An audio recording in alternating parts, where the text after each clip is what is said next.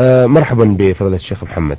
أهلا وسهلا الشيخ محمد هذه الرسالة وردتنا من المرسل عين ميم لام يسأل يقول أنا شاب في سن الزواج ولدي ابنة خالة أي أن والدتها أخت والدتي وأنا وهذه الفتاة نعيش في منزل واحد منذ الطفولة حتى الآن وأصرت والدتي على زواجي من هذه الفتاة فهل هذا جائز أم لا؟ أفيدونا جزاكم الله خير الجزاء. الحمد لله رب العالمين والصلاة والسلام على نبينا محمد وعلى آله وأصحابه أجمعين. يقول هذا الأخ إن له ابنة ابنة خالة يعيش فيها منذ الصغر معها منذ الصغر وإن والدته أصرت على أن يتزوج بها. فهل هذا جائز؟ نقول إذا كان سؤالك هل هذا جائز يعني بالنسبة لأمك أي هل يجوز للأم أن تصر على أن تتزوج بهذه البنت وأنت لا تريدها؟ فإن جواب هذا أن نقول لا ينبغي للأم أن تفعل هذا. نعم. وأن تصر على أن يتزوج ابنها بامرأة لا يريدها لأن ذلك ليس من مصلحة الجميع. فإن الإنسان إذا تزوج بمن لا يشتهي فالغالب ألا يتم بينهما الاجتماع المطلوب. أما إذا كان السؤال هل هذا جائز بالنسبة لك؟ يعني يجوز أن تتزوج امرأة أنت وإياها منذ الصغر فنقول لا بأس بذلك. لا بأس أن تتزوجها وإن كنت وإياها منذ الصغر في البيت جميعا. نعم. لأن ذلك لا يوجب الحرمة بينكما. ولكن إذا كنت لست في محبة لها وإنما تريد أن تتزوجها على سبيل المجاملة فإننا ننصح بأن تعدل الوالدة عن الإصرار على الزواج بها حتى تتزوج امرأة تكون مقبلا عليها أكثر من إقبالك على هذه. نعم وإذا أصرت وأبت إلا إلا ذلك آه، واستعنت بالله عز وجل وتزوجت بها مطيعا لوالدتك قاصدا البر بها فنرجو أن يكون لك الخير إن شاء الله. إن شاء الله. آه هذه الرسالة أيضا آه، من المخواة وأعتقد باعت الرسالة من بلدة واحدة واتفقوا على الخط واحد. يقول آه ميم عين سين في يوم من أيام شهر رمضان المبارك آه أتى علي الليل وأنا في الصحراء وقرب موعد الإفطار. وأنا أكاد أهلك من العطش والجوع وفجأة وجدت رجل معه زاد وماء فطلبت منه أن يعطيني ما أسد به جوعي. فرفض بكل إباء وإصرار أن يسد أن يعطيني أي شيء. آه فما حكم إجباره؟ وأخذ منه الماء والزاد مع العلم أنني إذا ما أخذت منه فسوف أهلك من الجوع والعطش. الجواب على هذا السؤال يتوجه إلى السائل وإلى صاحب الطعام والشراب. نعم. أما السائل فيجوز له أن يأخذ من هذا الطعام والشراب قهرا عليه وله حق في ذلك. لإنقاذ نفسه ولأن الآخر ليس مضطرا إلى ما معه من الطعام والشراب. حتى نقول إن ضرورة صاحب المال حق بالدفع من ضرورة الإنسان الخارج عنه. وأما التوجيه أو التوجه إلى صاحب الطعام والشراب فإننا نقول حرام عليه أن يمنع من اضطر إلى الطعام والشراب الذي بيده حرام عليه أن يمنعه من تناوله. بل يجب عليه وجوبا أن يبذله له. حتى إن بعض أهل العلم يقول إنه إذا امتنع من بذله له ومات فإنه يكون ضامنا له.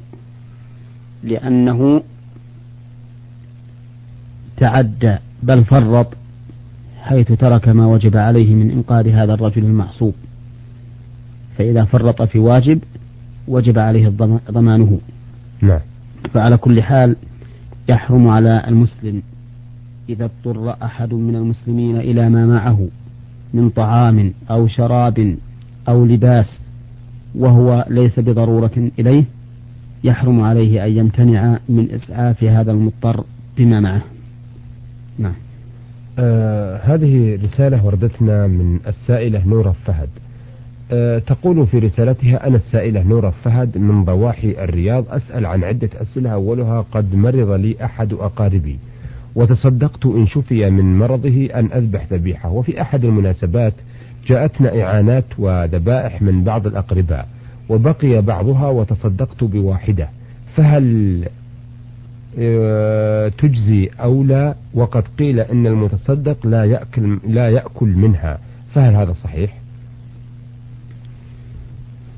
الإجزاء يجزي أن تقضي نذرك من هذه الغنم التي جاءتكم. وأما الأكل منها فهو على حسب النية. إذا كان الناذر الذي نذر إن شفى الله مريضه أن يذبح شاة إذا كان قصده من هذا الذبح أن يتقرب بذلك إلى الله فهذه عبادة وطاعة فيتصدق بها جميعا على الفقراء لأن الفقراء هم مصرف الأموال الشرعية والصدقات.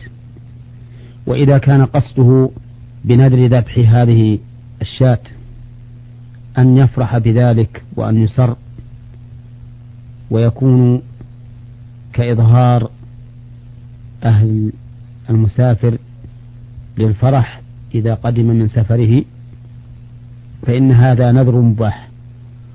يجوز له أن يفعله يعني يذبح الشاة التي نذر ويأكل منها ويتصدق ويهدي. ويجوز أن يدع ذلك ولا يذبح ولكن يكفر كفارة يمين. لأن حكم نذر المباح أن الناذر يخير فيه بين أن يفعل ما نذر وأن يكفر كفارة يمين. نعم. نعم. آه، أيضا تقول في سؤالها الثاني هل الإنسان إذا تكلم بينه وبين نفسه في عروض الناس عليه إثم أم لا؟ ليس عليه إثم في ذلك لأن النبي صلى الله عليه وسلم يقول إن الله تجاوز عن أمتي ما حدثت به أنفسها ما لم تعمل أو تتكلم. ولكن إذا كان هذا يؤدي إلى إساءة الظن بالمسلمين الذين ظاهرهم العدالة فإنه حرام لأن ظن السوء بالمسلم الذي ظاهره العدالة محرم كما ذكره أهل العلم. وقد قال الله تبارك وتعالى إن بعض الظن إثم. آه، سؤالها الثالث والأخير تقول هل مصافحة المرأة للرجال غير محرمها؟ تجوز علما بأن عندنا رجال يقفون احتراما للمرأة ويصافحونها. لا يجوز للمرأة أن تمد يدها إلى رجال ليسوا من محارمها لتصافحهم. ولا يجوز للرجل أيضا أن يمد يده إلى امرأة ليست من محارمه ليصافحها. لأن مس الإنسان لبشرة امرأة ليست من محارمه حرام. نعم. لأنه مثل النظر أو أشد في إثارة الفتنة ولكن إذا كانت المرأة من معارفه وصافحها من وراء حائل فهذا لا بأس به لأن ذلك ليس فيه مماسة ولا مباشرة ولا يثير الشهوة غالبا ولكن إن خاف من ثوران الشهوة أو تحركها فإنه لا يجوز له أن يصافح أن يصافحها ولو من وراء حائل والخلاصة أن مصافحة الرجل لمحارمه لا بأس بها ومصافحة الرجل لغير محارمه ولو من معارفه حرام إلا إذا كانت من وراء حائل وأمنت الفتنة بذلك فلا حرج فيها نعم. نعم.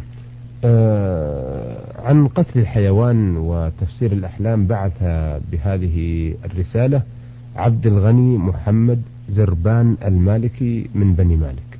يقول في رسالتي أبعث إليكم برسالتي هذه أمل آملا أن يتفضل فضيلة الشيخ بالرد عليها حيث أنني من المتابعين لبرنامجكم هذا وحبذا لو تمكنتم من زيادة مدة البرنامج لتعم الفائدة أكثر. فيكون نصف ساعة بدل من ربع ساعة.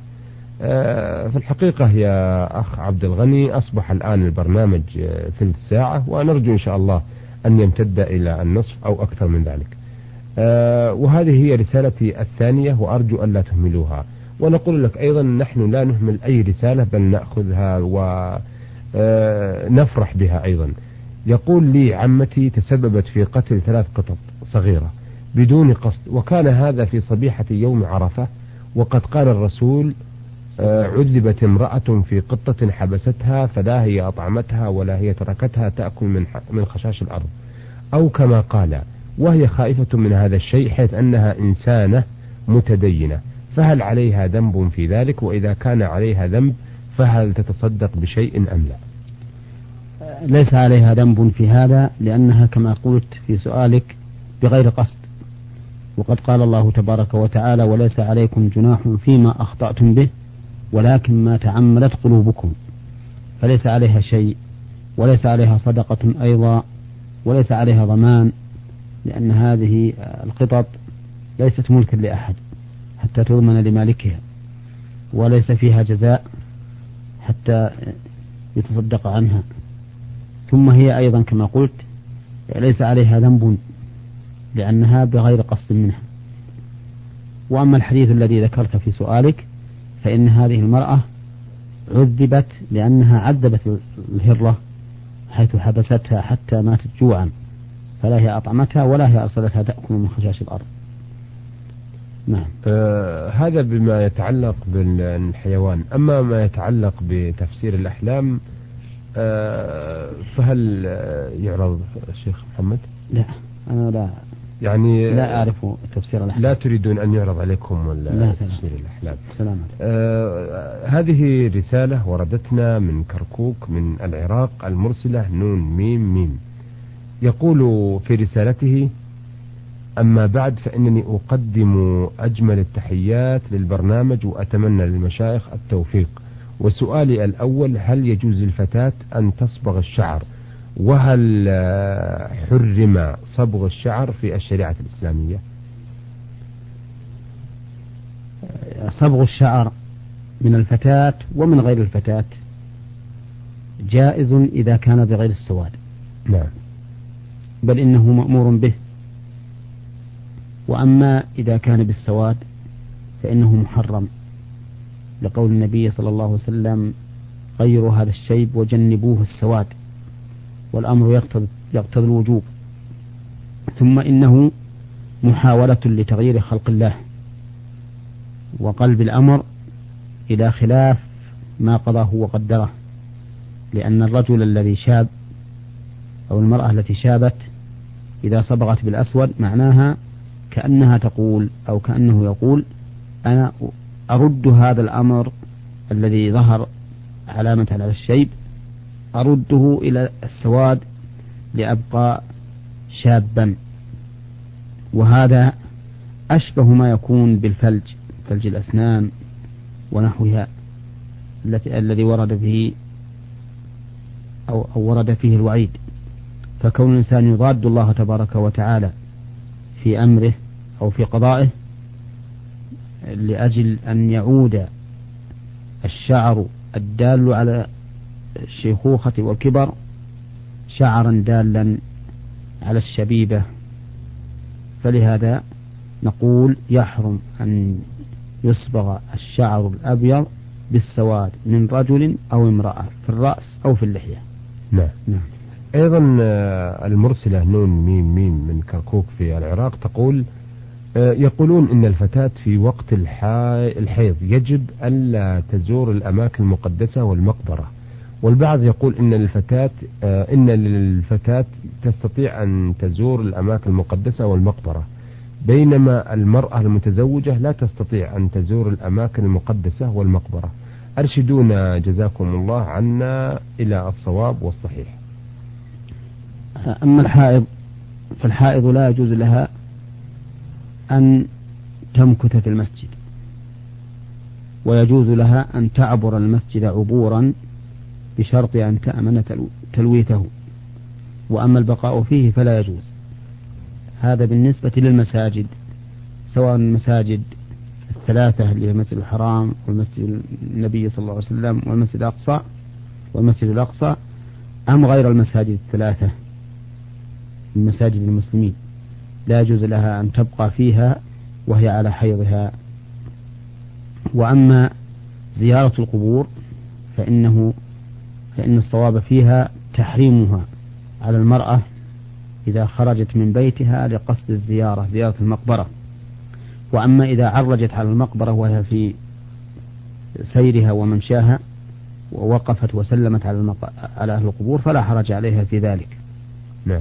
وإنما المحرم أن تخرج قاصدة لهذا الأمر. ولا فرق بين أن تكون حائضا أم غير حائض. مزوجة أم غير مزوجة. نعم. أثابكم الله. أيها السادة إلى هنا نأتي إلى نهاية لقائنا هذا الذي عرضنا فيه الأسئلة والاستفسارات التي وردتنا من المستمع عين ميم لام ويسأل عن الزواج من ابنة الخالة التي عاشت معه في المنزل و ميم عين سين ويسأل عن أخذ الأكل والشرب بالقوة وهؤلاء وردت أسئلتهم من بلدة المخواة ونور فهد من ضواحي الرياض وعبد الغني محمد زربان المالكي من بني مالك والمرسلة نون ميم ألف من العراق كركوك. عرضنا هذه الأسئلة والاستفسارات على فضيلة الشيخ محمد بن صالح العثيمين الأستاذ بكليات جامعة الإمام محمد بن سعود الإسلامية في القصيم وإمام وخطيب الجامع الكبير بمدينة عنيزة. شكرا لفضيلة الشيخ محمد وشكرا لكم أيها الأخوة وإلى أن نلتقي بحضراتكم إن شاء الله. نستودعكم الله والسلام عليكم ورحمة الله وبركاته.